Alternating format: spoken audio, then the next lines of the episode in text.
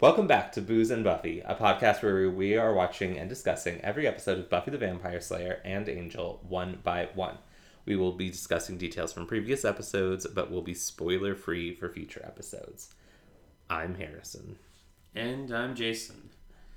Harrison, what episode are we watching this week? Well, Jason, I'm uh, sorry to say uh, that we are watching season 5, episode 16, The Body. Um, and you know which one this is. This is Yeah. uh, in this episode, the Scoobies must deal with the immediate uh, emotional fallout of Joyce's death.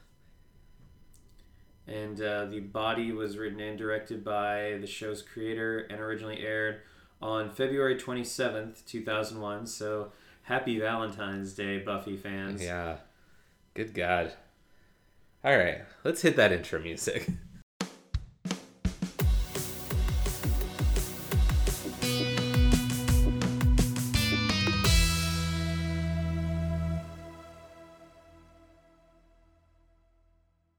Jason, Yes, Harrison. how are your emotions? Um, well, that is definitely the most emotional I've been during any of the episodes of Buffy that we have watched together for the podcast. Um, I hadn't seen this episode since my initial watch through of Buffy many a year ago. And as I was telling you, it's not really one that you, it's not really one that uh, one tends to revisit. Yeah. Um, but no, it's uh, I liked that despite the fact that I knew that everything that was going to happen in the episode, I was still able to get those strong emotions. It Mhm. it shows very very amazing writing and direction and performances from the entire cast. hmm Yeah. Um, yeah, I'm right there with you. I've definitely seen this episode more frequently. Um, and I don't want to say I've become like numb to it. Um, so definitely haven't. There are moments that really get me. Um, but I've almost come to watch this episode with like a very clinical eye. And You know what I mean? So I've been thinking, like, since we did our last episode, Mm-hmm. um, reprise, just how we were going to tackle this. And I just start was thinking about the episode in general. And the interesting thing to talk about the body is that it's not I would not call it the best episode of Buffy the Vampire Slayer Mm-hmm. But I believe a very strong argument could be made for the importance Oh, yeah. of it. That it could be the most important episode of Buffy the Vampire Slayer. I've seen several, um, like TV Guide um, and a bunch of other like affiliates uh, rank like, oh, these are like the best television episodes of all time. And if any episode from Buffy makes it onto that list, it's usually the body. Mhm. And I think the important thing about that is that, well, I don't know if it's, well, I wouldn't argue that it is the best at what Buffy is all about. Mm-hmm. I think at times it actually kind of transcends its art form Yeah. Oh, and yeah. it becomes something that maybe that normal Buffy episodes don't really get as hard into. Yeah. Like, obviously in this like it's the display of grief and um shock Mhm. and uh and yeah and just and it's also like this episode's so different. Yeah, exactly. You would never like this is an incredible piece of television, but you know, as an episode of Buffy, it's um and I'm, I'm trying to choose my words carefully so as to not diminish the power and the impact of this episode, but like you're right. It's not a um it's not an episode you would show someone to be like this is w- what buffy is all about. Now it might it's an episode that you could show people to say like this is what an episode of buffy can do. Yeah. but it's not necessarily indicative of the show. Um a really weird comparison i'm gonna make that i hope um makes sense is the doctor who episode blink.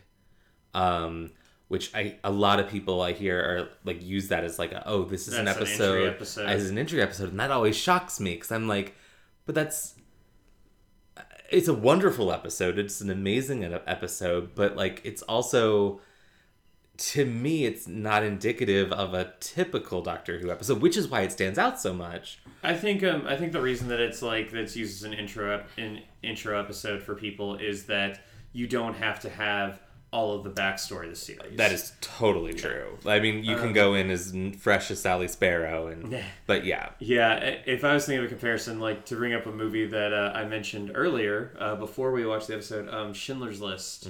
Um, I don't think anyone can deny the greatness of the movie Schindler's List. I think it like it's it's probably one of the best movies that I've ever seen in my life. But at the same time, wi- if I'm like hanging out with friends and like oh like let's watch a movie, I will never yeah, ever suggest Schindler's List. Like that is and it's because it puts you through like the whole the whole gambit of emotions. Yeah. And uh that's what this is. That's what this I feel like that's what this episode did. yeah, agreed. All right, well, let's talk about our liquor. Um, Cuz y'all we need the booze for this week. yeah, and and listeners, I, I we're gonna do our best. I mean, this is gonna be a more serious episode, but there's some humor in this episode. There is. You know, Um, it's I mean, yeah, often it's- very dark. it- and um, it's not every day that Xander punches a wall. it- no, it's not. Um So um, you know, we'll we'll we'll take it down lighter paths when we have the opportunity, but you know, maybe This- yeah. fewer dick jokes this week. this will be a fairly somber episode, Yeah. but I think that's appropriate Mm-hmm. to this episode. Yes. All right. Well, Jason and I are both drinking uh, vodka-based uh, fruit drinks this week. I've got a screwdriver. Jason's got a vodka cranberry, Which I think is like my third one in a row. probably.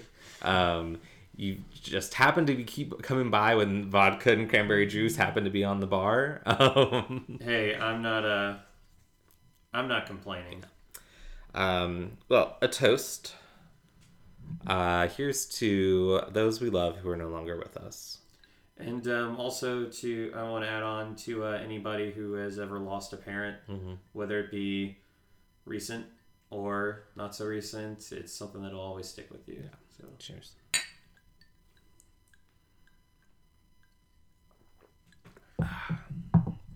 All right. So, for this episode, I thought we the way we could maybe handle this instead of doing our normal just like recap straight through. Um, this episode is divided into little vignettes, much like four, um, four specifically. yeah, yeah, um, much like um, Restless was. yeah. So I figured this would be a great opportunity to kind of repeat the formatting we did there, where we just do like a brief recap of the vignette and then just have a discussion about it.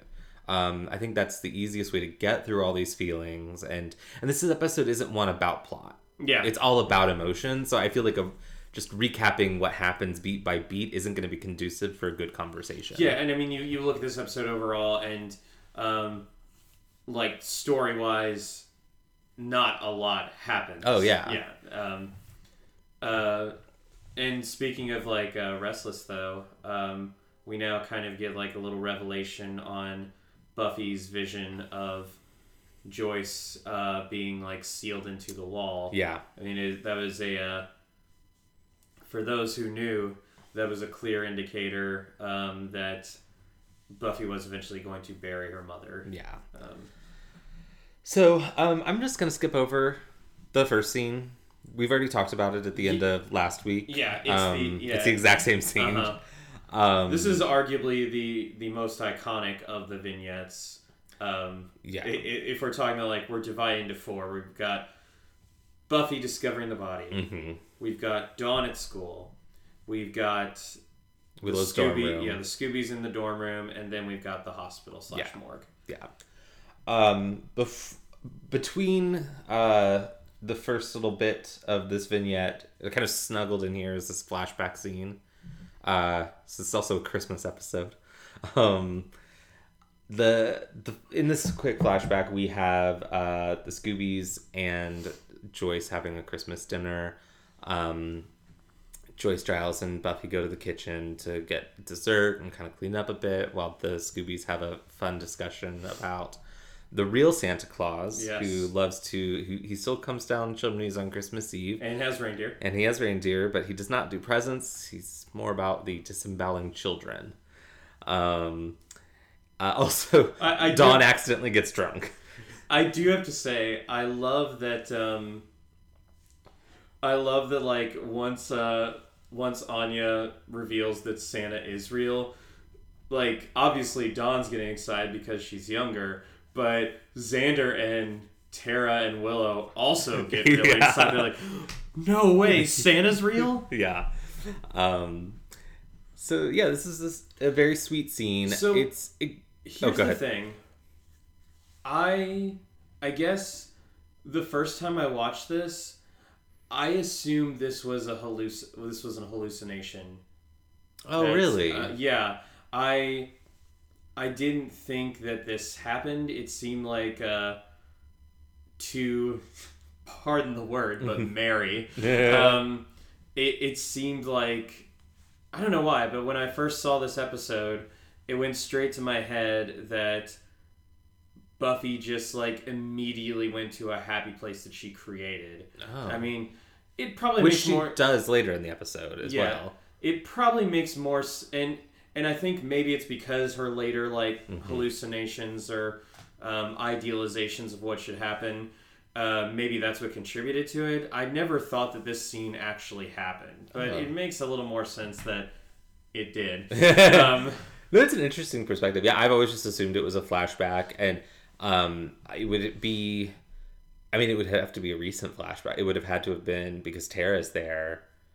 It would have and had Dawn to. is there. And oh fuck. Well, I guess any Dawn can be in any So- flashback. That's true. So it would have been like uh, it, it arguably would have been this past Christmas. Mm-hmm. Which would have been just after her Joyce's surgery. So maybe that's why they're so just like, yay.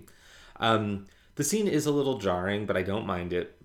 One part of its just existence structurally in the episode is because they did not want the guest star credits and all that, writer director credits, to be playing under the scene of Buffy finding her mother. They Makes sense. um, and they're they have to have those credits. You know Mm-hmm. that's you know that's union rules and all that. So um, so they wanted to put something here, but I think they utilize it well. It's a one. It is just like a brief, a bit of a breather. You know, take a breath before we get into it. Um, it does give us. It gives us a moment for all of the characters to be together in a happy memory with Joyce. Um, so that it really, really cements how great a loss this is, not just for Buffy and Dawn, but for everyone yeah. in this group. because um and uh that's i think um that's probably obviously there's the grief but um a big thing that this episode showcases is the importance of joyce to everyone Yeah. um and uh you have to think like uh and not just to them but also um to the to like the fans Yeah. because um, you know, I I feel like Joyce was probably one of those characters that um, kind of feels like uh, for people who may not have had the best parents, that they were watching this like, God, I wish my mom was like Joyce. No. Um, and yeah, and Joyce was always kind of first a mother, and um, I don't know if like Hank leaving pushed her into that or pushed her into like just being a better mother. Um, but yeah, uh, fuck Hank. But um, Fuck Hank. but uh, yeah, um, Joyce Joyce's impact is front and center in Yeah. this. Yeah. No. Oh. Um, and so yeah, this gives us the smash cut to, uh, which is really upsetting. Uh, just a Buffy and Joyce knocking over the pie. Smash cut directly to the body. Um, and I am going to refer to the body as such because a big point of this episode is um, that negative space that we'll talk about when we get to Dawn's vignette. Um, this is not Joyce. Joyce is gone. Um, whew, God, just saying that, and I got a little like, fuck. Um, all right, so in this vignette, Buffy discovers her mother's body. Um, we have Buffy tries to revive her mother. Um, she calls nine one one. She performs CPR. Um, she goes into a bit of a um, a fugue state um, after trying to perform CPR. Um, she calls Giles and says um, she's at the house, which I'm just pinning for us to come back to when we have our, our wider discussion because I think that's a really interesting moment. Um, the paramedics arrive. They attempt to revive Joyce, um, and there is a brief um, uh, hope spot where the resuscitation appears to work. Joyce is rushed to the hospital. Um, it's a miracle. We get another very cruel smash cut back to the body, and um, revealing that this was just Buffy's imagination. Um, the paramedics declare her dead, which I don't think paramedics can do, but it's fine. Um, and uh, they Buffy waits for the coroner to arrive. She does um, have a walkthrough of her house. Throws up briefly. She hears some children playing outside.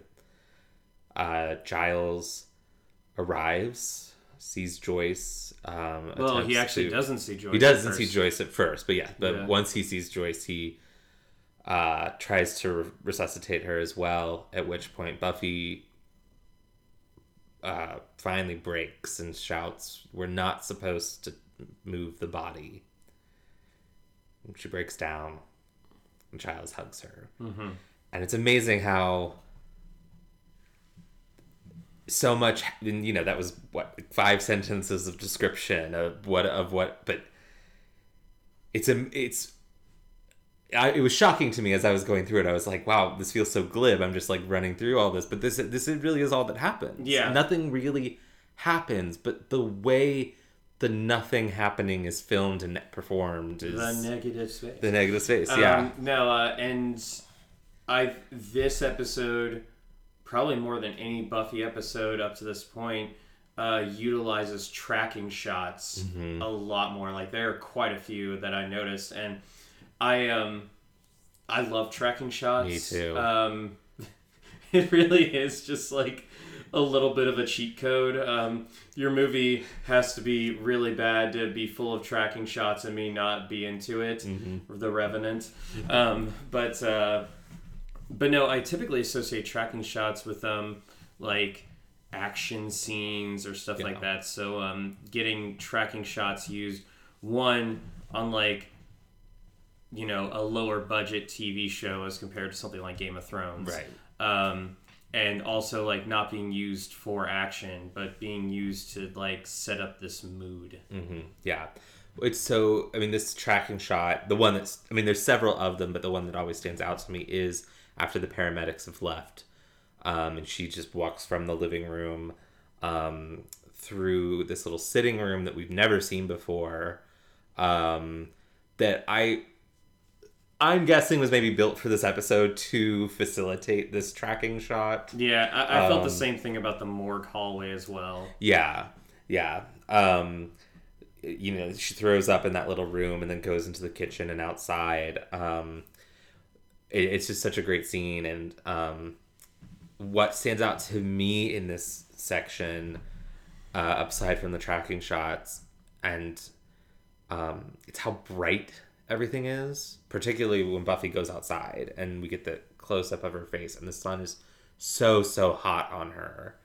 Um, and we hear children playing, and that's another big thing of thing theme of this episode that I'm gonna point it out at whenever I, I can. But this theme of life going on, even in the middle of this horrible, horrible thing. I'm I'm remembering uh, a line from Hamilton the musical Mm-hmm. That uh, it's like the song that introduces Thomas Jefferson at the beginning of Act 2 Mm-hmm. and um, he does say, um, "But the sun comes up and the world still spins." Mm-hmm. So um, the world the world does go on even if um, we suffer a loss and. Um, but I think that kind of like perfectly captures it because Mm-hmm. if you've ever experienced and this kind of like ties into uh Anya's big moment in the episode, but if you've ever experienced um, the death of somebody incredibly close to you in this regard, whether it be a parent, a sibling, or um, somebody who holds like that level of importance with you, obviously you see like the rest of the world moving, and you're just like, how on earth can you guys Mm-hmm. go on like this? Like this person has died. Yeah. Um, Yeah, I um, I read this. Uh, was like an article or something. Um, I don't think it was an article. Maybe it was. But it was some. Basically, this woman was talking about how her father had just died, and um, but she was also out of um, like breakfast food for her child who was like four. And so, like, on the day her father had died, she also had to go to the grocery because she has to care for her child and make sure he has food. And it was, and she was just describing how surreal the experience was of being like, you know, she has to continue to do this thing, this normal thing on this day that she's just lost the most important person in her life. And she's at the grocery store surrounded by people who are not going through that. And it was, it was just a very interesting article um, or story. I don't. I, yeah, I can't remember what it was, but um.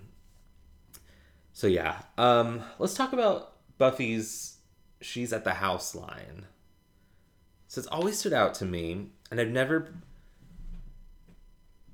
Obviously, Giles thinks when she hears she's at the house, Giles thinks it's Glory. and the Scoobies think something similar. Exactly. Do you think Buffy is saying she's at the house and she is referring to Glory as a just a kind of an autopilot? I know Giles will come here as fast as possible. If he thinks that thing, is he when she says she is she referring to Joyce? It's always been I don't know, and maybe I'm overthinking it, but this line's always been a bit of an enigma about Buffy's This- thinking, or if she's thinking anything. So this scene, and honestly, I don't, I don't think there was ever any indication that Buffy thought that Glory was the one responsible Right. for this. Yeah, I don't think Um, so. and I think it's because Buffy found the body the way that she did. Yeah. Um, so I think Glory is not even in her mind right Yeah. now. Hell, I mean, it takes her a while to realize that she has to tell Dawn Yeah. this um, because she, and unfortunately, she's the one who who finds the body, and she's the one that has to deal with the immediate emotional impact and. It's, it's kind of weird to think that just for that moment before she calls Giles, or even before she calls 911, she's the only one that knows. Yeah. So she has this burden of knowledge all on her, and nobody else in the show has that burden because there's always somebody that, like, oh, also knows what's going on. So mm-hmm. just for that brief instant, it's all on Buffy. Yeah. Um, I wanted to give like I really like the way that the uh, that both the nine one one operator and the paramedics were depicted because they were um, depicted as extremely competent Yeah. and doing exactly the right thing. Um, like I I love that I love like the nice touch of um, the nine one one operator like continuing to stay on the line and reassuring Buffy as like best she can. Um, obviously, like she says that like uh, she's the first one to say like the body's cold Yeah. and um, and like that immediately makes Buffy angry. She's like, "No, my mom's cold," and uh, but and I think like the like the nine one operator does course correct, like the dispatcher does course Yeah. correct, and um, It's very compassionate. yeah, and then the paramedics. Um, the uh, there's some really good camera work going on throughout this uh, episode, and I one that I did enjoy was that uh, when the paramedic after they've like called Joyce, um, they uh, like he's trying to talk directly to Buffy, and um, he's trying to say like what he has to say. Um, and he does say that he's sorry for her loss as well, and it does feel genuine Yeah. and but like a good aid to Sarah Michelle Gellar's acting in this, which is just spot on throughout the entire episode. Was fucking incredible. Um, is that you never see like you kind of see Buffy's field of vision. Yeah. So she's never looking directly at the face of the paramedic. Yeah. Just at his mouth. Yeah, and that's like as high as you go, and a lot of like the shot Mm-hmm. is just his chest. Yeah. and that makes a lot of sense because I know that like when I've um I I've never like really received news like this, but if I do ever receive like some depressing news, I I typically it's hard for me to like look somebody in the face while they deliver it. It's Mm-hmm. Yeah, you like get a bit I- of tunnel vision. yeah, I have to like focus on something else, like on like a sleeve cuff or something Mm-hmm. like that. Yeah. There's also really great shots uh, d- during the same conversation. Anytime uh, that we're coming from the other perspective and looking at Buffy's face, um, almost the majority of the screen is taken up by the paramedic's shoulder with just like a sliver of screen of Buffy's face like being dwarfed by him. And you just feel how small she feels Yeah, um, in this encounter. And it's good observation. it's just really it's it's heart wrenching and and the way she the way Sarah Michelle Gellar switches between the the panic upon discovering her mother and um and the, the how she acts during this the 911 call giving the CPR and the panic and then yeah like I said this like after she breaks Joyce's rib um and there there I went. Um I just called her Joyce. Now I'm getting emotional.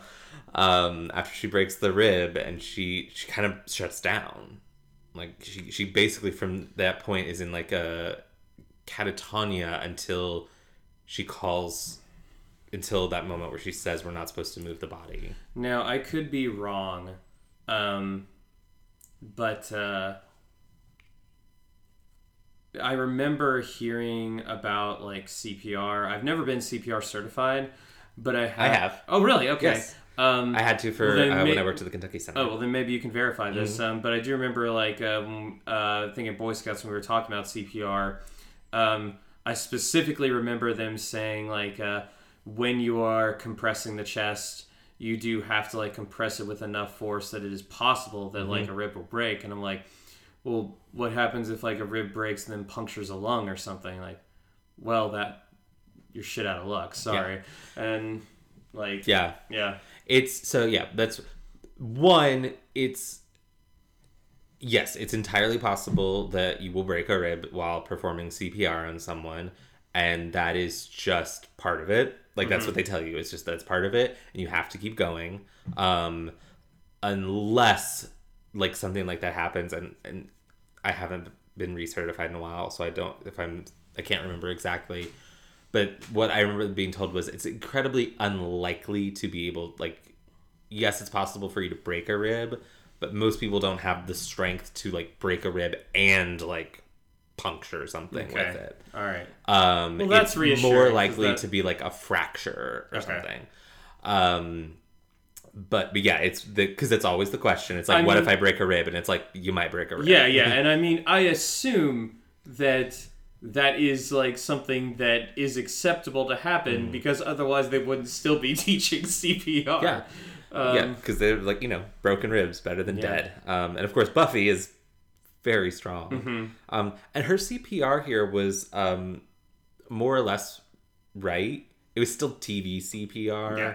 Um, but because they they got a they it was still a little more realistic than most CPR you see. One because it does show someone breaking a rib, which you Mm-hmm. almost never see on TV yeah. but um just because of the fact that Joyce is not going to be revived it allows them a little leeway with that because um there's a trope on TV tropes called CPR clean pretty reliable which is the trope of how how CPR is portrayed on television and film is not realistic at all um so it's it's nice to see it here be a little little more realistic um Yeah, because that's what we needed in this episode more realism. right? Um, I do. I I have some questions about the paramedics and if they are really allowed to declare the death, or if they would have actually left her there. I know they had got called to another thing.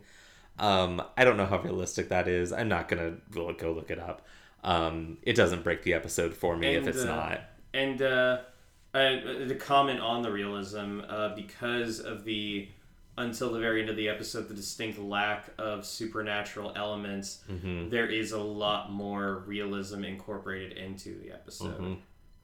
and even that bit at the end is more and we'll get to it because obviously we're going to have to have a whole discussion about that but Mm-hmm. it, it's more grounded than what we usually see in that type of scene yep um is there anything um anything else that we want to touch on in this scene before we move on to dawn I think you pretty much got it. I'll um uh, just yeah, and like to bring up uh Giles like um he doesn't even he doesn't even look at uh, the body. He just he walks in through the door and he's like upset. He's uh he's worried and um, he's just immediately looks at Buffy. He's like Buffy, was it Glory?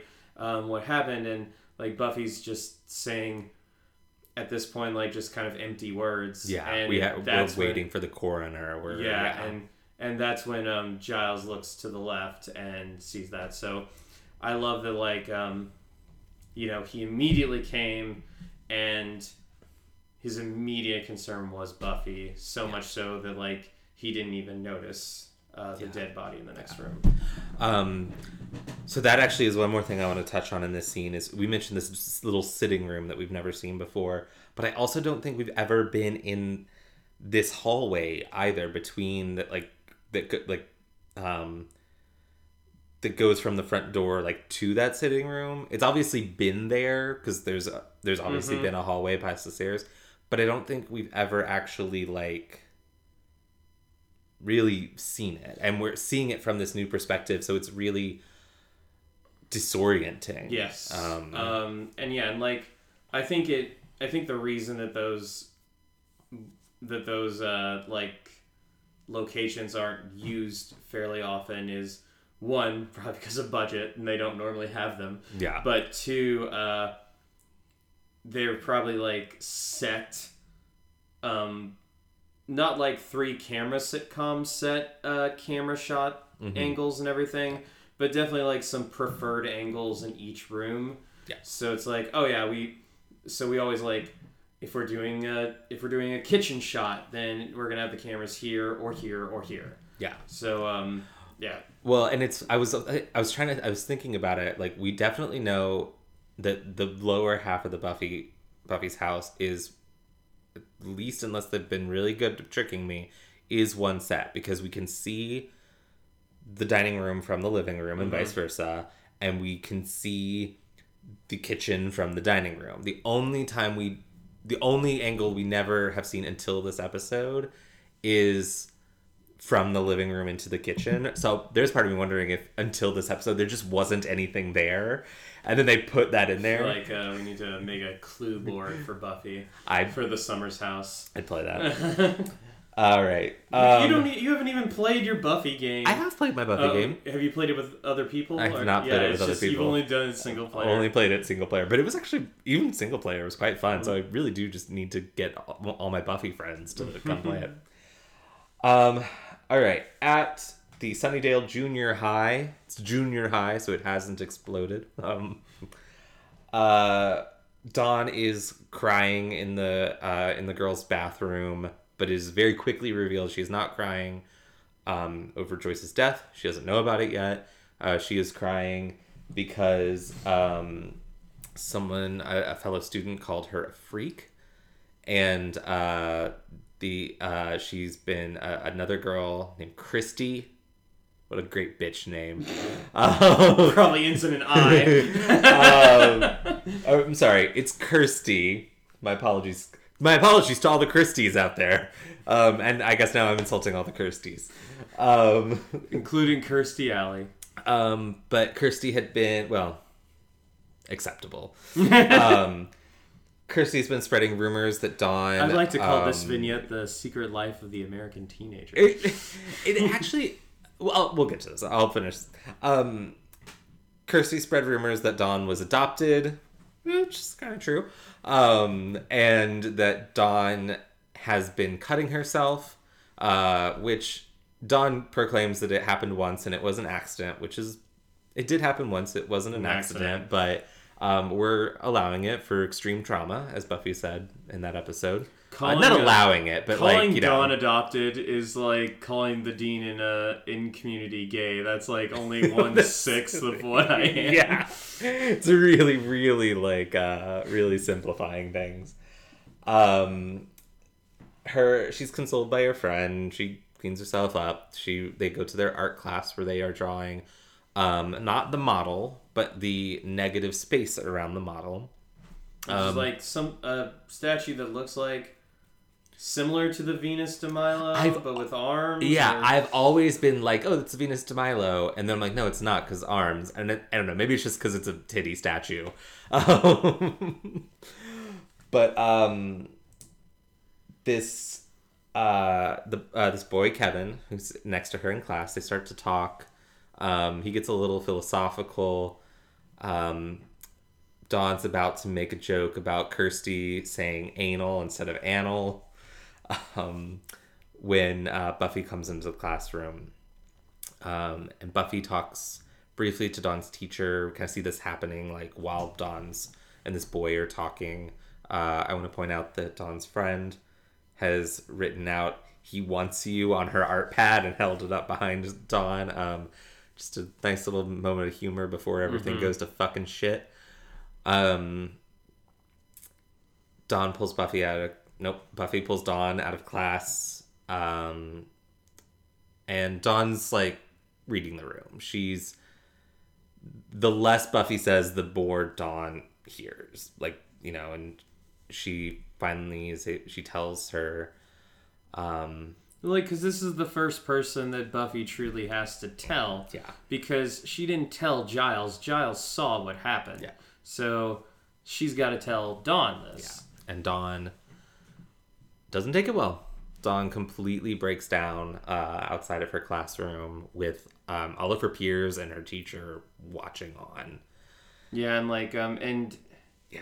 I think um I mean the teacher doesn't have too much to do in this episode, but she does have this look that kind of conveys A lot of empathy, yeah. Mm-hmm. sympathy and empathy. Um, just that, um, and maybe she's been through that before, but she's her look very much says like, oh my god, because like the other, the kids are looking and they're like, oh no, what happened? Mm-hmm. But I mean, obviously the teacher knows what happened, and she's like, I'm so sorry this happened to you. Yeah.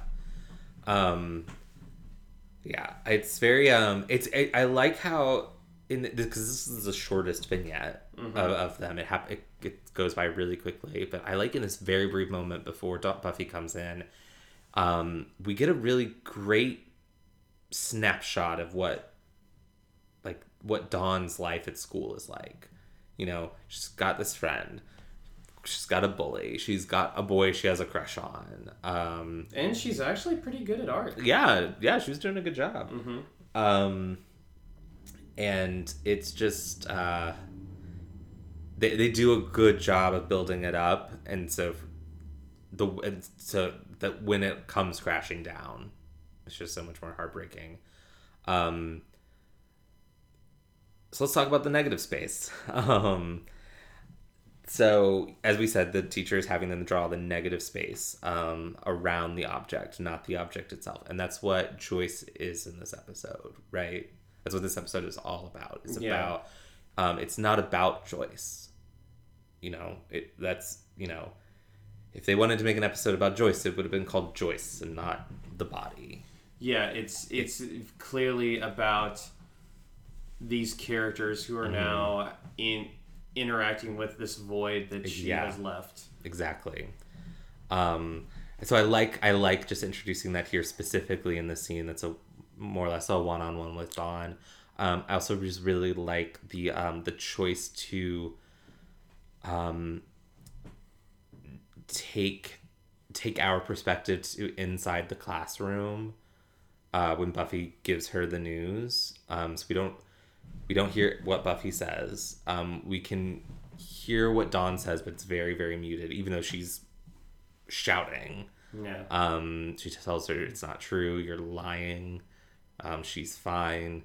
Um, and it, it's like, it's, it, it makes me feel icky in a way by putting us in this classroom with all these kids staring it, it makes us like almost complicit in that like you know they're all watching this moment that should be private grief Mm-hmm. between two people and that's what we're doing the whole episode Yeah.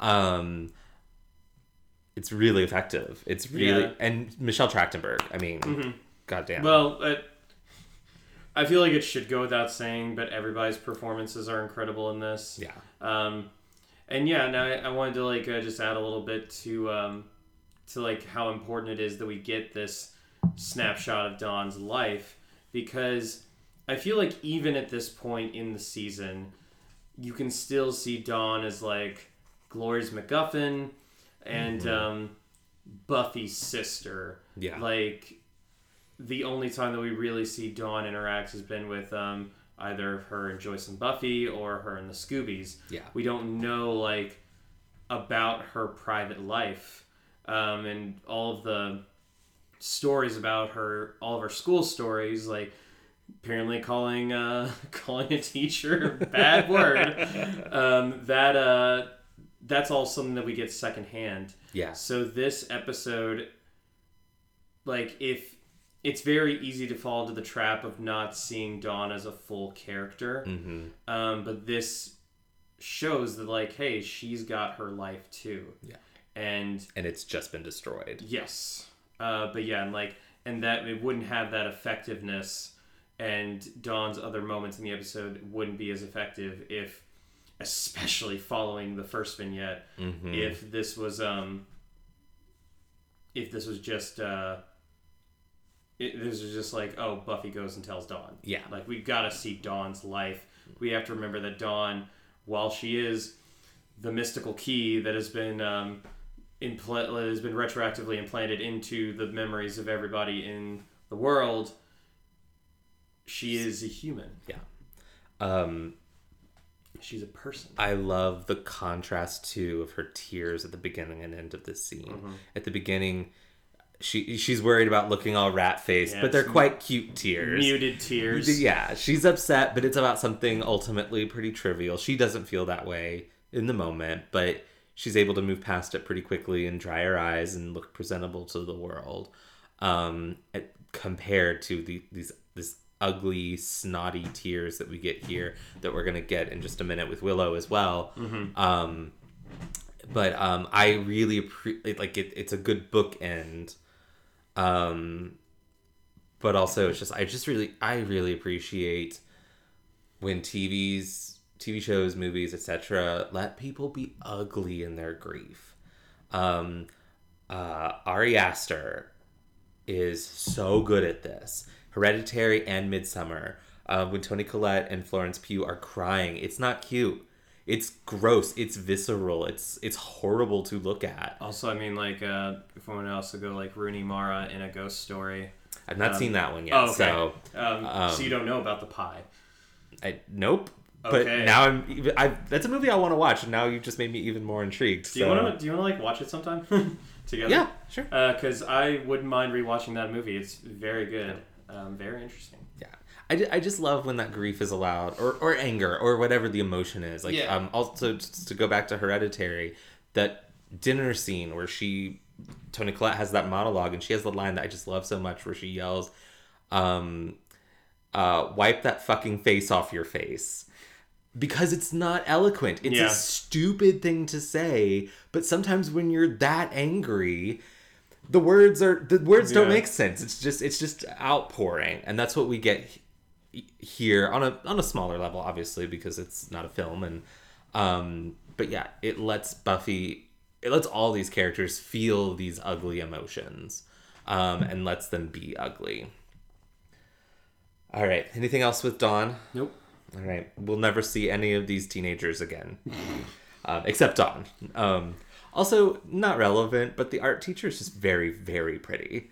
um, I just every time I watch this, I'm just like, wow, you are extremely pretty. So um, the, the that girl that is Dawn's bully, uh, Kirsty, Uh-huh. that is not the uh, girl from uh, him in season seven. who does our like most favorite line ever. No, no. I wish it were. Sorry, like uh, the, I, I don't think that's too much of a mild spoiler, but uh, whatever. No. Um, I'll actually tell you. Uh, that character is played by um, oh fuck, what's her? I can't remember the actress's name, but she plays uh, Clementine on Westworld. Uh, yeah. Um, You're talking about the girl in the alley, right? yes. Yeah. Uh-huh. Just the, uh, All right. Um, at the dorms at UC Sunnydale, uh, I should mention that um, between each vignette, we get a shot of Joyce's body being prepared. Um, the first transition is her being um, between Buffy and Dawn's vignette is being put into the body bag, zipped up. Um, the transition here is they're um, cutting off her clothes on the uh, in the morgue. yeah. Um, and that to me is um, the worst one. It's just so undignified. Um, and uh, little touch in Buffy scene that I, we didn't mention is when she pulls down Joyce's skirt Yeah. to just to preserve a little bit of dignity for her. Um, so uh, Willow and Tara are waiting on Xander and Anya to get there. Um, Willow's freaking the fuck out. Um, I do know from interviews that this is um, Willow's freak out is based on um, a, something that uh, Whedon himself had a freak out about when having to go to a funeral. Um, so I just think that's really interesting. Um, and it's I think this was the moment when I realized that um, there was no music playing in this entire episode. When you have the shots of um, Willow and Tara getting ready to go, and uh, also Xander and Anya driving to the dorm to pick them Yeah. up. Um, and yeah, there is no music in this episode. This is my uh, this is the second installment of my sound trilogy. um, our It's first- a lot less fun than the other two. yeah, our first one was, of course, last season in Hush, uh, when nobody talked, and uh, the score was incredibly important Mm-hmm. for conveying uh, the scene. And now in this, we have no music, Yeah. no score, No score. and um, we'll wait and see about this third part because I don't want to spoil it for anybody who is very much unaware of it. The only music we get at all in this episode is some um is some oh fuck, I can't remember if it's it's Christmas music during the flashback, but it's playing in the scene. So is that diegetic or non-diegetic? I don't know. Fuck, I can't remember now. And that's embarrassing because I'm I should know that. Um And of course, like obviously the intro and credits music. Yes, yeah. Uh, but there's no score Right. in the episode. Um, Willow is uh, freaking out because she doesn't know what to wear. She thinks she's worried that um, clothes will be either too somber, too cheerful, disrespectful, Too royal. too royal. Um, t- she has a specific blue shirt that she really wants to wear because Joyce said she liked it one time, but Willow can't find it. Tara is a fucking rock star. And we find out later why. Yeah. Because um, and uh, at first you would think that maybe it's because she has the least amount of time with Joyce, but I think it's more indicative of like you know what she reveals in the last vignette. Agreed. Um, Xander and Anya arrive. Uh, Xander double parks. He doesn't care if he gets a ticket. He does. Uh, yeah. Um, Tara volunteers to go look in the laundry room for the blue shirt. Um, and Anya has been asking what Willow perceives to be inappropriate questions, um, which Will- leads will to we see the body. Are Yeah. they going to cut the body open? And uh, leads yeah, to the most probably most iconic moment of the episode. uh, Willow and Willow does like kind of like say like you can't say that stuff, and she's like what like it's the way that you act, and I think there's still some pent up rage, um, and but I like that we have because I've mentioned it before. It seemed like it has seemed like a lot of this season, Willow has taken a um, a back seat Yeah. to a lot that Willow and Tara have. Um, so much that this feels like probably the one of the most significant moments of Willow in quite a while. Yeah. Um, so I'm glad that like we get to see that, but yeah, and then this does lead into Yeah. Anya's speech. Anya has yeah, she gives this speech. She doesn't understand what's going on. She understands the facts of it, but she doesn't understand what that means and why it happens. And um, and this leads to a, a great moment, I think, of finally, I think, some true understanding between Willow and Anya here. Xander, Xander's having a completely different reaction. Um, he's angry. He he needs someone to blame. He he needs wants someone to take down Glory. He wants to go after Glory. he want yeah he blames the doctors he he he cannot you know he he's very much in the anger phase of this process um which culminates him in him punching the wall um they uh the whole group uh tara has returned at this point kind of come together over this injury that Xander has um, has sustained, and, and that just kind of kicks them all into gear of like, okay, you know, all of our stuff right now doesn't matter. We're we got to go. We got to help Buffy, and they head off to the hospital. Not before Willow runs back in one last time to grab a sweater, and Xander gets a ticket. Yeah.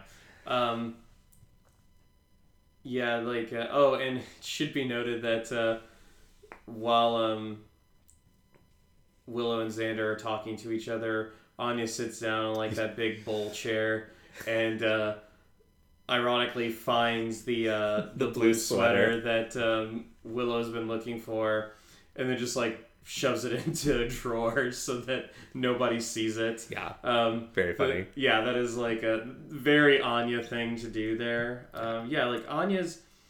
The two points that I cried in this episode were Mhm. when Buffy says we can't move the body Yeah. and Anya's speech. Yeah. So, well, let's talk about Anya's speech then, because and you know, listeners, you know, I I love to when we got a big moment like this, I love to just quote it. I don't have it. We're not Yeah, going to do no, that. like, you uh, know the speech. yeah. If you want, like everyone It, knows it, the it speech. It very much is, and I love that. Like An- the reason that Anya doesn't understand, is, and she says like it's this stupid mortal thing, Mhm. and um, and yeah, like maybe the others have dealt with death, but the only death that Anya's really dealt with are The ones kill- she killing, did. yeah, the ones she did, and also like you know, since she's been human, like the killing of the Yeah. demons and vampires and all that.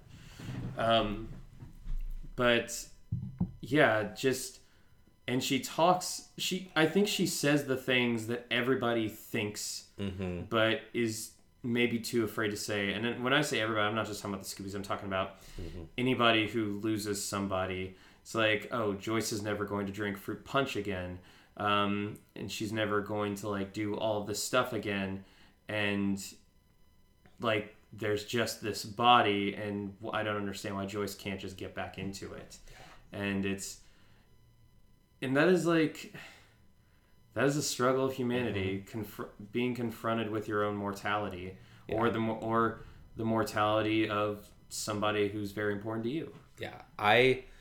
This hits me really hard. Um, as it's been said, and as it will continue to be said, Emma Caulfield does an incredible, incredible job.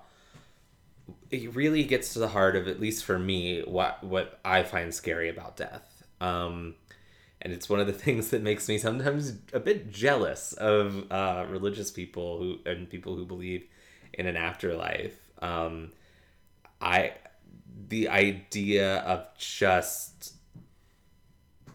not Being any not being anymore is very scary to me because I it's it's not the it's not the being dead that scares me. It's the it's the it's the idea that there it's it's the fact that I can't comprehend not being.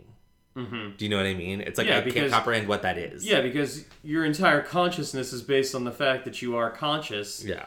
and that you are existing. So you're basically asking yourself to think. It's kind of why people don't. It's kind of why people can't comprehend, um, like they always talk about like, oh, what happened before the Big Bang? It's like, well, nothing happened before the Big Bang because the Big Bang brought forth everything, including time. So unless you like subscribe to certain theories in which like, oh, our universe is like the result of a um, of the expansion of like a previous universe, um, that's that's cra- that's stuff that has yet to be verified. Sorry, I'm like, are you okay? Are you- No, no. but no, I didn't like- know that that was like a theory, but Yeah, yeah, well, I'm not- it- but it- but you're just you were just like illustrating exactly what I'm talking about because I I just had a little panic attack I'm when you sorry. said it's okay, it's okay. I'm sorry, but yeah, it's like it's like the, the, yeah, there's nothing before the Big Bang because like everything that is everything, like every concept is like that resulted from the Big Bang, just like our existence. Like, I mean, in this if this movie doesn't give you a little bit, if this episode doesn't give you a little bit of existential dread, Ugh. um, I I want to smoke whatever you're smoking because, whew. Um, yeah, it's just it's a beautiful speech. It's um, and it's so uh, I like that a lot of things that she's talking about in it are like trivial, fruit punch, you know, eggs, combing your hair, just things we take for granted. Um, the other big thing in the scene is um, Willow and Tara's first on-screen kiss. Um, Oh yeah, it is. yeah. Um, and this was a deliberate uh, choice by Whedon. And listen, listeners, I know, I know, but credit where some credit is due because We- not we- everyone. is- We, are acknowledging the art. yeah, um, it was very important to for to, to, to the creative team. Um, after having to fight the network to allow a kiss in in the first place, um, that it happened here in a moment of comfort and love, um, and not be something that the network could exploit um, in marketing and um, uh, excuse me, Yeah, Uh, like nobody sees this as the lesbian kiss episode. right. Um, And if you And- do, wow, what a bad take. I'm Right? sorry. But but but unfortunately, I mean, we are in the era of television where that was like a thing. Right. Put a lesbian kiss in an episode, market the shit out of it. Mm-hmm. Um, exploitation. yeah, and you know, um, I a show that I'm really really love was a little guilty of this. Deep Space Nine has an episode like that. I will say, I think of the lesbian kiss episodes, quote unquote, it's one of the better ones. It's one of the ones that's not, I don't think, is very gross or gratuitous. It's um, it's the one with Jadzia Dax and her former, like former uh, Host's host's wife. Yeah, I think actually a Curzon's wife? I think Or- so. okay, yeah. yeah. I think it's a beautiful episode, It but it but and I'm not going to blame Deep Space Nine for this. I'm going to blame UPN. Deep Space Nine on UPN? I think it was for, I don't know if it was for the entirety of its run. Whichever network it was on. Yeah. Um. Voyager was definitely on UPN. So. Yeah. Um. As Buffy was later on. Yeah. So, but yeah, this is it's a it's a it's a lovely moment for these two characters. Um, I'm gonna I can't remember who it was, but I'm gonna. I wish I could shout them out, or not shout them out. It's not a shout out. It's a a shame. Shame them by name. Um, but some supposed television reporter who claimed that this was Buffy and Will. God, that's a different. Taryn Willow. It's different fanfic. Um, this was their first kiss, like ever, and I was like, Bitch, please. "That's some straight hetero nonsense." Yeah, and It uh, is their first kiss on screen, but to if you really believe that this is the first time Willow and Tara ever kissed, Yeah, and Mary was a virgin her whole life. Mm. Um. What what what else about this scene? We th- I think feel like those are the two big things, but like This this one feels like it lasts the longest, Mhm. and I think that's deliberate because there are moments. Then, especially there's one big moment where like the four characters are just kind of standing around because none of them knows what to say, yeah. and and I think that's a very accurate depiction of people who are adjacent to those who have just lo- lost somebody directly. Yeah. Um, obviously, like the biggest emotions come from Buffy and Dawn, but um, they are these other four are impacted by it as well, and um, but they don't have the responsibilities that come with somebody dying that the next of kin do. Right.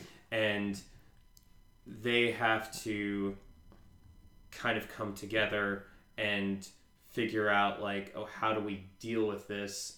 And maybe we need to like get ourselves in the right headspace before we go to comfort buffy and dawn. Yeah. and uh, yeah it, it, it rings so true. There's so many things in this episode that are about grief and dealing with death that rings so true for anybody who's experienced stuff like that. Um, Yeah. I, for one, um, due to events of last year, I felt very, um, I could relate hard to, uh, well, a lot of this, uh, a lot of this scene, especially Anya's uh, monologue. Yeah. Yeah, you're right. This definitely feels like the longest vignette, and it probably is. I mean, the um I, I didn't time them, but it probably is the longest, but just that's by virtue of it has to showcase the you know, Buffy is the star of the first vignette, Dawn is the star of the second.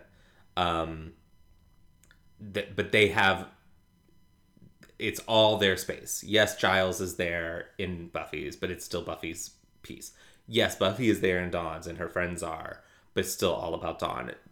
This one, the four of these characters have to share this space, so it, it, it just by nature of it, it's going to take a little longer.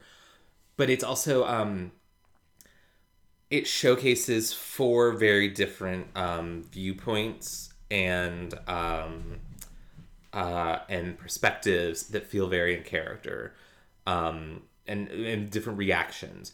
Anya's confused. Willow is panicking. Um, Xander is angry. And Tara is the voice of reason. Um, Tara says very little in this scene, but which every but every time she does speak, it's to comfort someone. Yep. It's to comfort Willow. Um, you know, it's to um it's mostly to comfort Willow, but she also um she you know, she has those moments with Xander and Anya too. It was a great moment when um Anya says it's one of her inappropriate comments are we going to see the body? or something like that. And there's a moment that passes when willow reacts like to it verbally but there's a exchange of glances between tara and xander where i think they both recognize that anya's not trying to be hurtful. Yeah.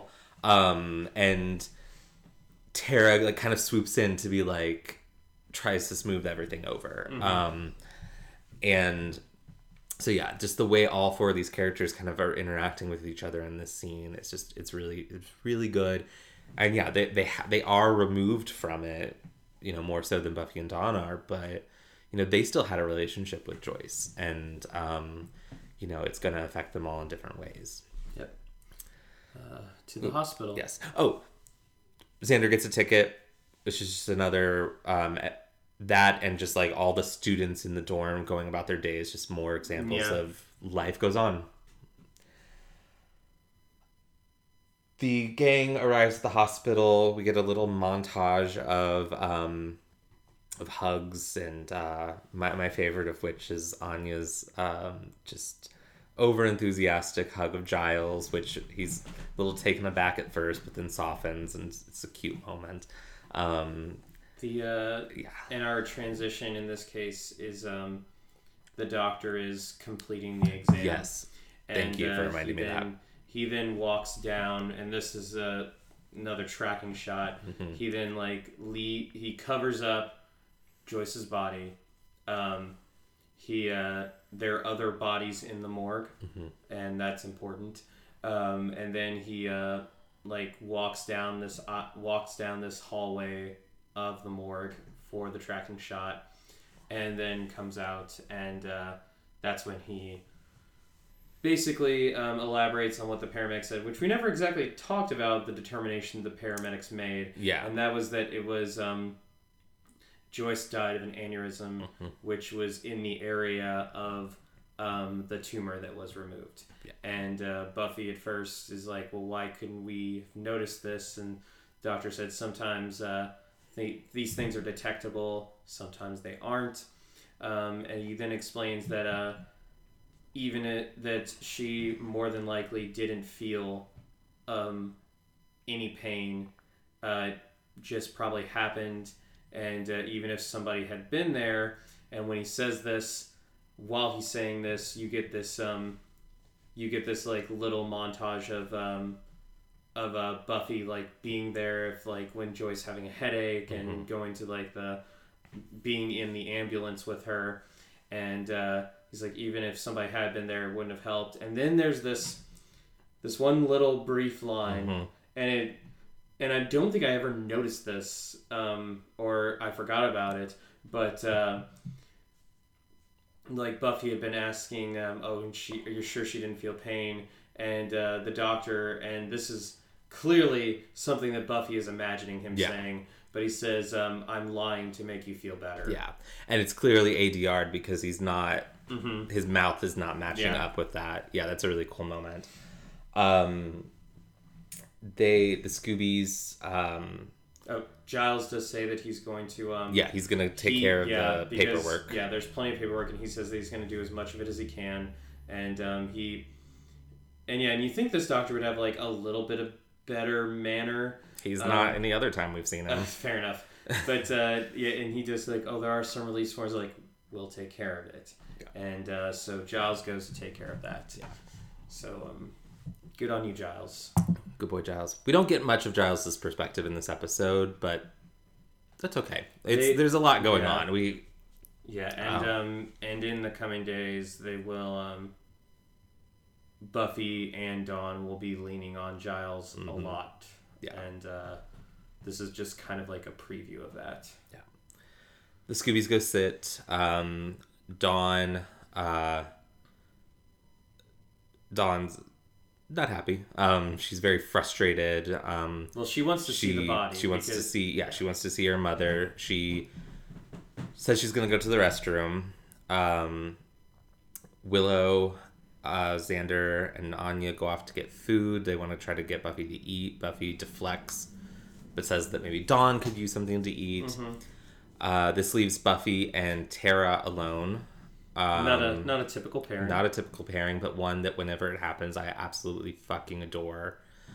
Um, Buffy expresses that she's never done this before, and then says, "You know, that's a stupid thing to say." And Tara says, "Well, I have," and this is when we learn that um, something that probably could be inferred from her family's visit and Yeah. family, but confirmed here is that when she was young, her mother died when she was seventeen and um, she explains, you know, that she she wasn't herself after it happened. She did things that she's ashamed of. She, um, Buffy asks her if, uh, you know, she, she tells her, you know, everything you're feeling is valid. It's okay. Buffy asks if it was sudden, and Tara says no, but then says, but also yes. Mhm. It always is. Yeah, even And- if it's, I feel that um, saying this as somebody who uh, fortunately has not lost a well, who hasn't lost a blood parent, um, it like, I feel like even if it was drawn out over years, Mhm. it, the idea of like them being gone is not something that could be, Yeah. like, all of a sudden like. It is all of a sudden because then they're just not there. They were there before, but then they're not. Yeah. Um, when the gang returns, uh, uh, at this point, Dawn has left the restroom and has decided to go into the morgue.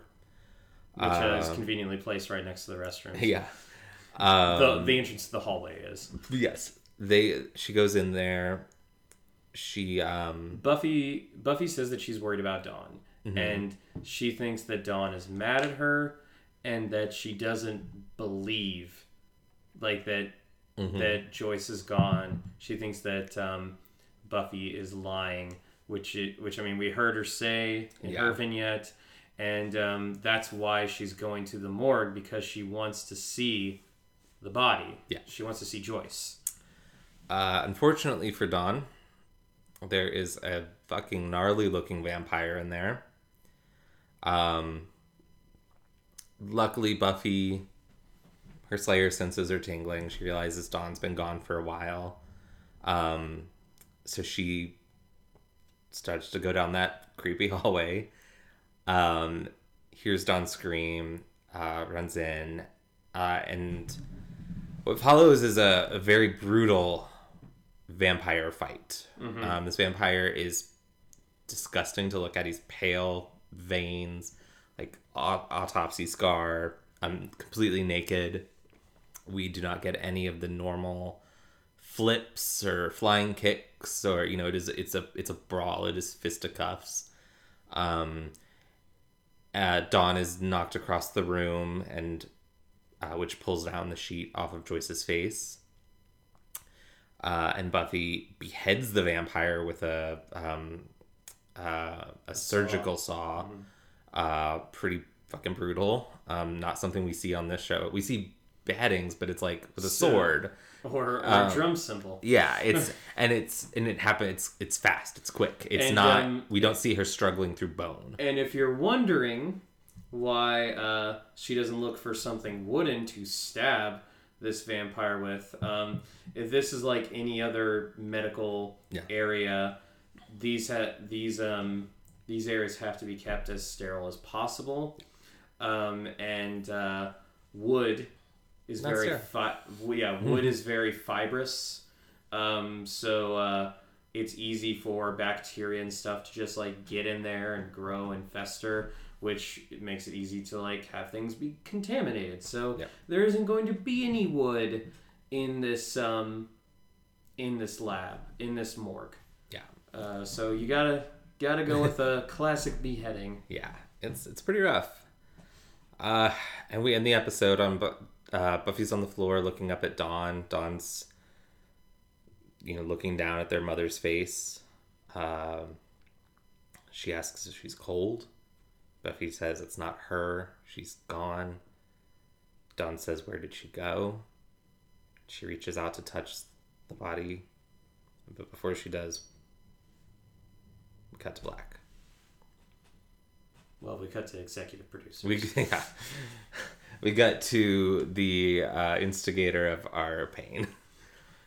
Uh, all right, so let's let's talk through this. Uh, why don't we start with the vampire fight? Um, if there's one aspect of this episode that's controversial, it's the inclusion of this vampire. There are some people who really, really think it's out of place, um, and and some who don't. Uh, Uh, yeah, what's your perspective? I don't think it's out of place. Um, it obviously carries like um, it obviously carries like a lot of different meanings. The probably the meaning that I'm going to go with is that um, it's it's yet another indication of the world still going Mhm. on. Yeah. That being said, this is Buffy's world, Exactly. and even with the death of her mother, she's still the Slayer, and they're still on a Hellmouth. They're still gonna be vampires, and vampires gonna suck.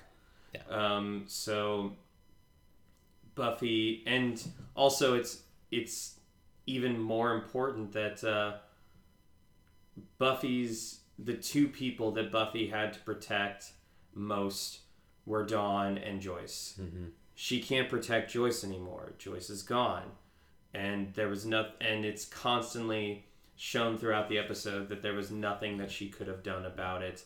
This wasn't glory. This was a natural thing, and it was unpreventable. She still has to protect Dawn, and now like that's that's probably her raison d'etre for the rest of this season and probably like beyond as well. But um, this is uh, and she uh, I think that's exemplified well in this scene because Dawn's still in danger and Buffy's still the Slayer. Yeah. No, I'm right there with you. I think I think the first time I saw the episode, I think it did take me out a bit. Uh, just we we hadn't this had it hadn't been an action show anymore. And, and I think the But- reason. Uh, sorry, I'm just gonna like piggyback. I think the reason that I wasn't taken out of it was because it stayed with, like, there weren't any quips, there weren't Yeah. any flips, There weren't any um, like little bits of music either. Um, it the type of fight that this was is very much in line with the episode's aesthetic. I agree. I'm I'm no, I'm right there with you because yes, even though I think the vampire is important in the episode, I think if they had gone the traditional way, it would be really out of place. But yeah, it's brutal. It's gross. It's um it's it's it's very much grounded. And yeah, life goes on. And unfortunately for Buffy, part of that means fighting vampires. Yep. Um, so yeah, this whole scene works for me. It's and it doesn't feel like. I mean, it might be the the case that the network went in and said you have to have an action scene in there somewhere, but even if that's the case, it doesn't feel um, out of place. It doesn't Yeah. feel it doesn't feel mandated by the network. It doesn't, and yeah, and I don't think it robs the episode of its impact. Yeah, no, no. Um, let's move on to I got the other big things. The scene between Buffy and Tara. Mm-hmm. Um, it's just lovely. It's just it, it really is Amber Benson's time to shine. Um, in this episode, you know, she was part of the the Scooby group in that last vignette, but like I said, she wasn't really doing much, but but caring for others, and she's still caring here. She's still doing that um, because that's the type of person she is. Mm-hmm. But we get more of her life. We get to learn more about her, um, and we we see why she's the perfect person for Buffy to have around.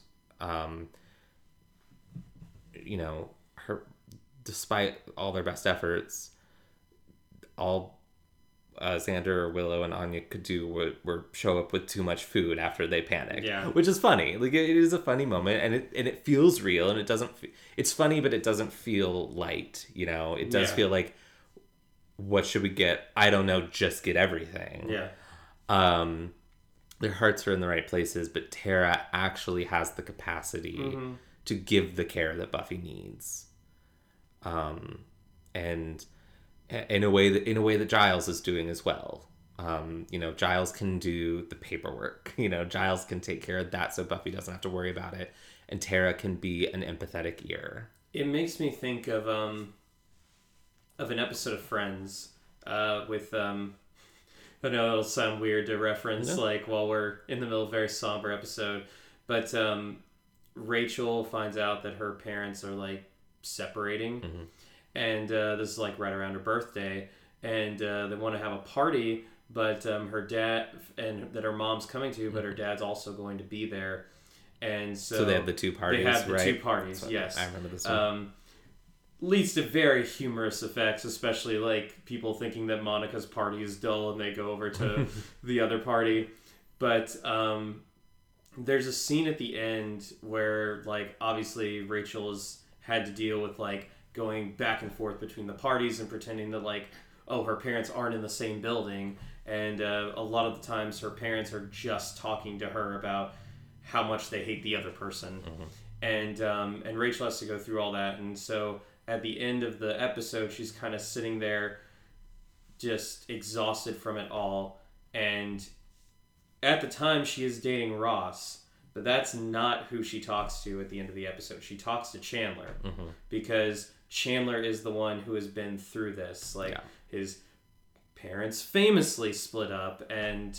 Um, I'm not going to go into all the details of that Yeah. because there's some very We, outdated stuff in that. we don't have the time to unpack all that. Yeah, yeah. Um, but, um, and they have this conversation that, um, and it's not, and you don't see Rachel and Chan- at this point in the series, you haven't seen Rachel and Chandler interact too much, um, and uh, and then like when he gives her these words of comfort, like she hugs him, and uh, Ross comes out, and uh, Chandler kind of like motions him over, and then kind of like passes her over to Mhm. him to hold, and uh, it, it's it's great. Yeah, like I. It, it, and that's what this reminds me of. Yeah. Like it's again, we it's uh, Buffy and Tara are not the usual pairing, but they like that's that is the person that Buffy Mhm. needs at the moment. Yeah, it would have been easy for them to make a, write a scene here between Buffy and Willow or Buffy and Xander or Buffy and Giles. Mm-hmm. Any of those characters would have made sense here. And they probably could have written a really beautiful scene that I'm sure would have been lovely. But the fact that it's Tara just it is it elevates it to something really special um, for both of these characters. Um, And the events in this episode just make the rest of this season. I feel like it. The the fact that like the death of Buffy's parent, like her blood relative, that um, actually gives a shit about her.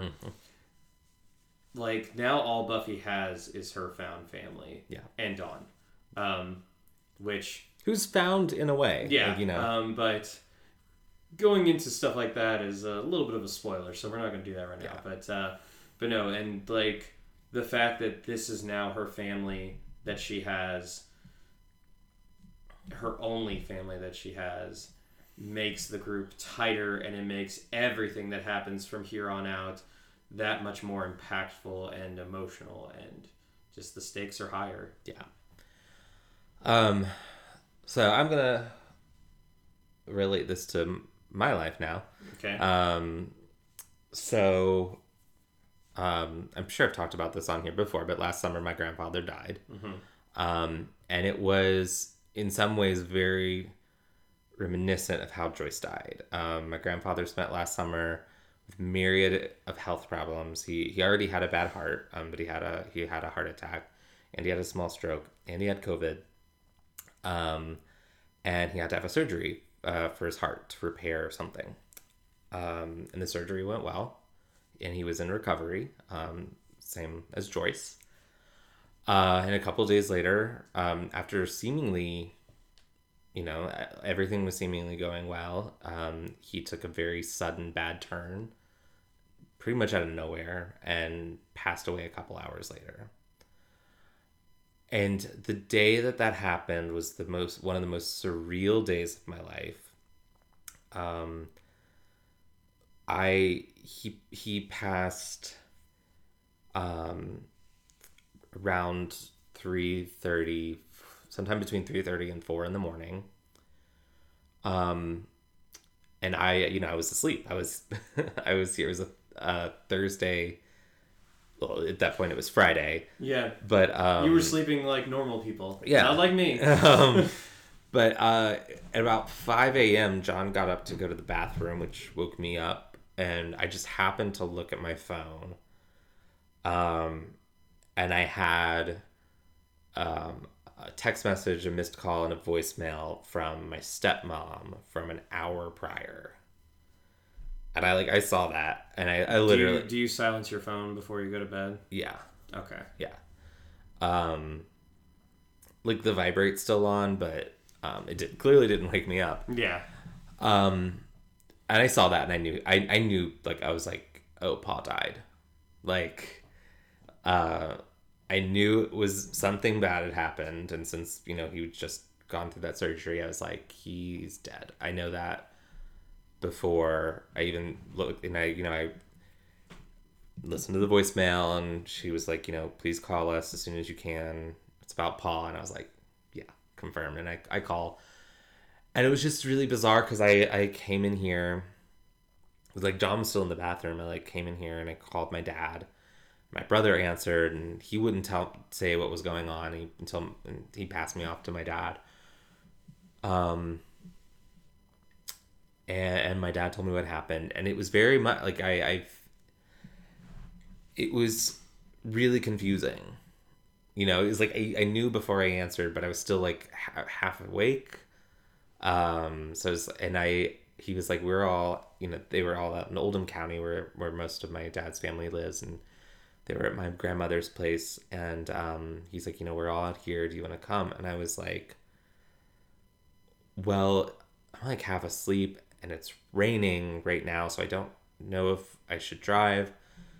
And my dad was like, It's raining, what? And I was like, Yeah, it's raining right now. And he was like, Oh, it's not raining here. And I was like, Yeah, it's raining here. It was not raining here. Like, I don't know. I- don't know what it was. I don't know if I heard John peeing or whatever and thought it was raining. But I just, in my mind, I, I knew it was raining and it wasn't safe for me to drive like in this weird emotional sleep deprived place while it's raining. Um, and it was just, yeah, it was just, and I remember this vividly. Like I remember hearing rain, and then and at this point, John had come in, and he was also like looking around, like, "What the fuck? It's not raining." Uh, so like I went back to bed, and then I woke up at like quarter to nine. I was like, "Holy shit! I'm supposed to be at work." And I email my boss, and I'm like, "Hey, my grandpa died. I'm not sure what time I'm gonna be at work." Um, and then I fell back asleep, and I woke up at like noon, and my boss had emailed me back and was like, "You're not coming to work today." Yeah. Like, yeah. Um, and I was like, "Oh, okay." And yeah, and I was just like in a weird fog. I remember doing a bunch of dishes. Like, I was like, "Oh, I don't have to go to work, so I guess I should clean some stuff." It was it was just like I spent the day in such in just the strangest fog. Until my aunt called me later that night, and she was like, "Hey, are you okay?" do you want to come out here and that, that's when i kind of like kind of snapped out of it and was like yes yeah i'm coming to be with you all but it was yeah it was just a really truly bizarre day where i was like i don't understand yeah and my relationship there was complicated and you know i'm not going to go into all of that but um yeah it's just really weird so watching this episode again after going through that this is the first time i've seen this episode since i had that experience i was like I was seeing a lot of those things, especially how Buffy was the kind of kind of catatonic Yeah. in those scenes. Um, yeah, and then with my grandmother dying of COVID the year before, also a lot of stuff there. Um, in that case, I didn't really go through the fog of it all. I, I was more like Xander. In that case, I was really really mad um, because she passed. She died of COVID. Mm-hmm. You know, it just I was just made me really really angry um, that you know just other shitty people and their horrible horrible disregard for human life Yeah. uh, killed my grandmother. Okay. You need to take a minute? no, I'm good. I am good. But uh, yeah, it's just this episode brings a lot up. Um, It does. Like, and especially when you when you've got those experience, and I I have a really really big family, um, so I've dealt with a lot of death um, uh, from some people that I was really really close to, especially. Um, uh, my my first one that I remember was my great grandfather when he died. He and I were really close. I was eleven. Um, yeah, and it was so. Is there anything else in this hospital scene we need to talk about? Um. No, we kind of like covered it. Like, Yeah. I mean, obviously the big players in this are uh, Buffy, Tara, and Dawn, Mm-hmm. and I think we kind of covered all the bases. Yeah. Um, and uh, and that takes us to the end of the episode. Yeah, and it's a that final shot is chills, chills, chills, chills. Um, it's not a lot. Like we said, not a lot happens. Everything we talked about, nothing you- really happens. Do you ever wonder, like, I'm just now kind of thinking, like, that final shot, like, Dawn trying to contemplate what happened. I mean, Dawn's existence is not is not the traditional form, the garden form existence, garden variety existence that Yeah. a lot of other people have. Do you think that's why she's kind of like reacting this way um, in this particular scene? I mean, you could also say like, oh, she's a she's a she's like a teenage girl trying to comprehend the death of her mother. But um, I don't know. You could like add a little more to Well- it if you want to. Yeah, I mean, no, you're right. It is like all of that. Uh, Everyone's emotions here are grounded in real things, um, and that's you know that is that. But like you said, you know, also supernatural things are part of this world. The idea of where did she go in their world is a very valid question. Yep. You know, um, and the, yeah, like you said, and from Dawn's perspective, she had an entire existence before her existence. So why not something after? Um, and uh, uh, so yeah, certainly all of those things are running through her head, as they I would say run through everyone's head, even in our world. You know, I mean that there's a reason. You know, r- myths of the afterlife exist. You know, it's comforting for people. It, it's answering a question that people want to say, and you know, I don't personally believe in an afterlife. I uh, there's a lot of times where I'm like, God, I hope I'm wrong. Like that'd be cool. Yeah, there Like- definitely there have been moments, especially in like the last this um like basically uh ever since I kind of fell on the agnosticism side of the of belief Mm-hmm. that um while obviously like the Catholic Church, which I was originally a member of, um, has like a lot of flaws. Um, there are like sometimes I look at religious people, not just Catholics, but religious people in general, and I do envy them Mhm. because you know a lot of them kind of like have this idea in their heads that like, hey, as long as I go to church and I like and I uh, you know repent my sins and uh, you know don't kill anybody or anything, then uh, I'm gonna get to go to this like eternal paradise with my uh, with my old relatives. Yeah. So which is nice.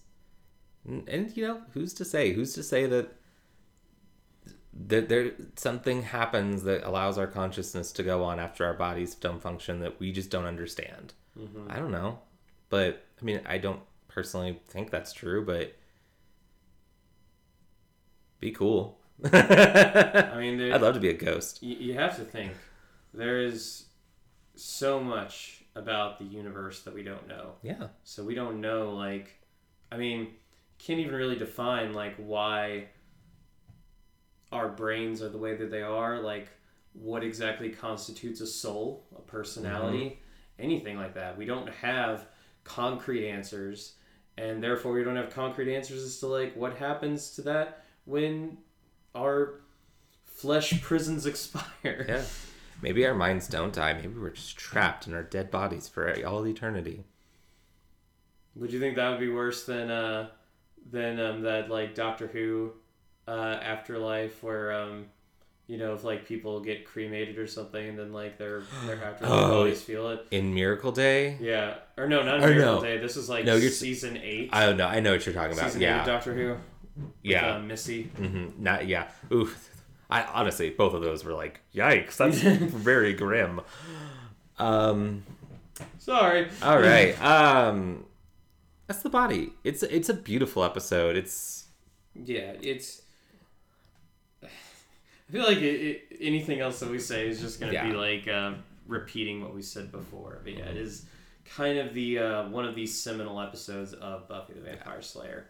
Um, and yeah, I mean, I guess it kind of goes without saying, five out of five. Like this is one of those episodes that didn't just like change the tone of the series, but I mean, it's arguably one of the most important episodes of television. yeah. This for me, I've uh, I, I I divide Buffy the show into three acts. Um, act one is seasons one, two, and three. Um, act two is season four and season five to this point for Buffy. Um, and it's through the rest of the season for the rest of the characters. But like, and then act three is the rest. But like, The UPN Yeah. seasons. um, but like for Buffy the character, we are in what I consider to be Act Three of the show, um, and that's af- that's post the body. Yeah. The rest of the characters will catch up in season 6 Um, but it really, I mean, Joyce is gone. She's always been there since episode one. She's one of the first characters we saw on screen. Um, she's been with us this whole time, and now she's not, and we're just left with the body. And it's it's devastating, and and I think very well earned. Yeah. I think the show earned this death. I part of that is because we've build been building the whole season to it. You know, if if we hadn't had this whole arc of Joyce's illness earlier in the season, and we'd just had Buffy walk home one day and her mom was dead, I'd, I'd call bullshit. It's bad storytelling. But yes. this felt real and earned and un- unfortunately for Joyce necessary for Buffy's next steps. There are four, I think, extremely monumental deaths in the series. The first being Angel in season two, the second being Joyce now. The other two we'll talk about when we get to it. Yeah. So I'm curious, are you only counting main cast deaths? Because I would throw Jenny Calendar in there as well. I- I guess, yeah, I am counting uh, main cast deaths. Fair enough. Um, yes, I can legitimately say that I am only counting main cast deaths. Okay. and Harrison already knows what I'm talking about. Eat shit. Ouch. All right. Um, Anything else? I, I feel like we've said it all. Like yeah. it's funny. I was I. I I'm glad we, we went the route we did, the f- formatting of this, because one, it's kept this episode at a reasonable length, um, and uh, uh, but also we it really allowed us to focus on what really really matters and not linger on some of the details. Not that the details aren't really impressive in this episode. Like I'm really big fan of all the really extreme close up shots of like the telephone and and the paper towel when Buffy lays it down on where she was sick. Like the episode itself is you know stripping out the emotion from it. It's just filmed very well. Um but that emotion is the key. And like the key. Um from a plot point, you don't need this episode. We could easily have gone from the end of last week into next week's episode. But I'm glad we didn't. Yeah. Yeah. All right. Well, um, you didn't give it a score, by the way. Oh, five out of five. Okay. I figured, but uh, that one, make sure. yeah, this is my this is a Um, top three for me. And, and yeah, guys, and um, don't worry. Uh, next week we're gonna like be back to our um, like you know, fun-loving uh, selves. We're gonna like have the wacky jokes at the beginning. We're gonna have our ridiculous ratings. It's just that this episode se- it didn't seem appropriate. Did not It- seem appropriate. Yeah, we we really just needed to like wear that somber purple uh, sweater. Yeah. Um, but sincerely, from the depths of our hearts, thank you for joining us on Booze and Buffy. We'll be back next week with Angel Season 2, Episode 16, Epiphany. God, I hope someone has a fucking epiphany in that episode. I'm Harrison. You can find me on Instagram at Harrison Alexander Kaufman and on Twitter at Harrison Kaufman. And I'm Jason. You can find me on Instagram at YamiJ357 and on Twitter at YamiJ. You can find us on Facebook, Instagram, and Twitter at Booze and Buffy, or you can email us. Uh, email your favorite memories of Joyce Summers to us uh, at boozeandbuffy at gmail.com. And don't forget to subscribe, rate, and review us on Apple Podcast or wherever you get your podcasts. And each week we like to give a shout out to a worthy charity or nonprofit. This week we are highlighting Our House Grief Support Center. The Our House mission is to provide the community with grief support services, education, resources, and hope. Since 1993, Our House has helped thousands of grieving children, teens, and adults as they embark upon their journey of hope and healing.